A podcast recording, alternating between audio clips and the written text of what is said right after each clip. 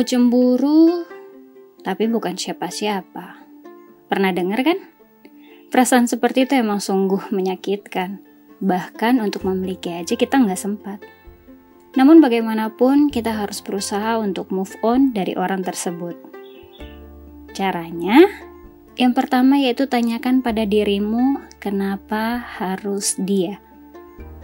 Setelah kamu menyadari bahwa kamu dan dia tidak akan pernah memiliki skenario cinta, kamu akan mendapati dirimu menyesali hal tersebut. Sebaiknya kamu berhenti, lalu tanyakan pada dirimu apa yang membuatmu tergila-gila padanya. Apa yang membuatmu ingin menjalin hubungan di atas level pertemanan bersamanya? Setelah kamu mengetahui hal-hal tersebut, kamu harus mulai menyadari bahwa kamu akhirnya akan beralih ke orang lain atau ke hati yang lain. Memang sulit untuk mencerna dan menerima kenyataan bahwa dia tidak bisa membalas cintamu. Namun, kamu harus tahu juga, ketika kamu memaksa untuk terus berusaha mendapatkan balasan cintamu, dia mungkin akan merasa risih dan itu akan beresiko untuk menghancurkan hubungan kalian yang tersisa. Yang kedua, life the experience.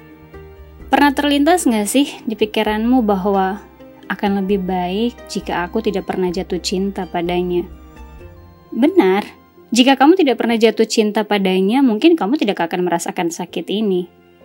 Tapi cobalah untuk melihat aspek kehidupanmu yang terdampak secara positif selama proses cinta tak terbalaskanmu ini. Karena setiap cerita punya pengalaman dan pembelajarannya sendiri.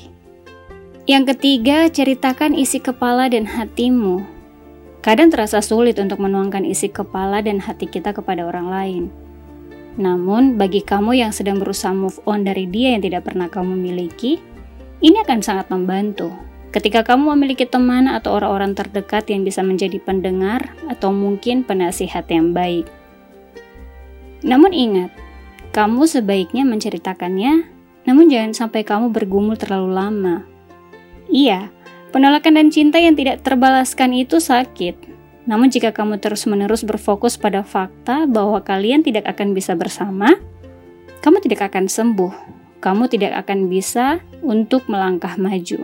Rasakan aja emosi yang ada. Namun, senantiasa ingatkan dirimu bahwa kamu harus kembali keluar sana, keluar dari kubah kesedihan yang diciptakan rasa sedih akan penolakan.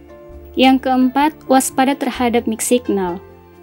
Kamu terlalu fokus pada hal-hal yang menyenangkan hati, seperti ketika dia memujimu, menanyakanmu hal-hal kecil, atau gestur lainnya yang mungkin saja disebabkan oleh fakta bahwa dia memang orang baik.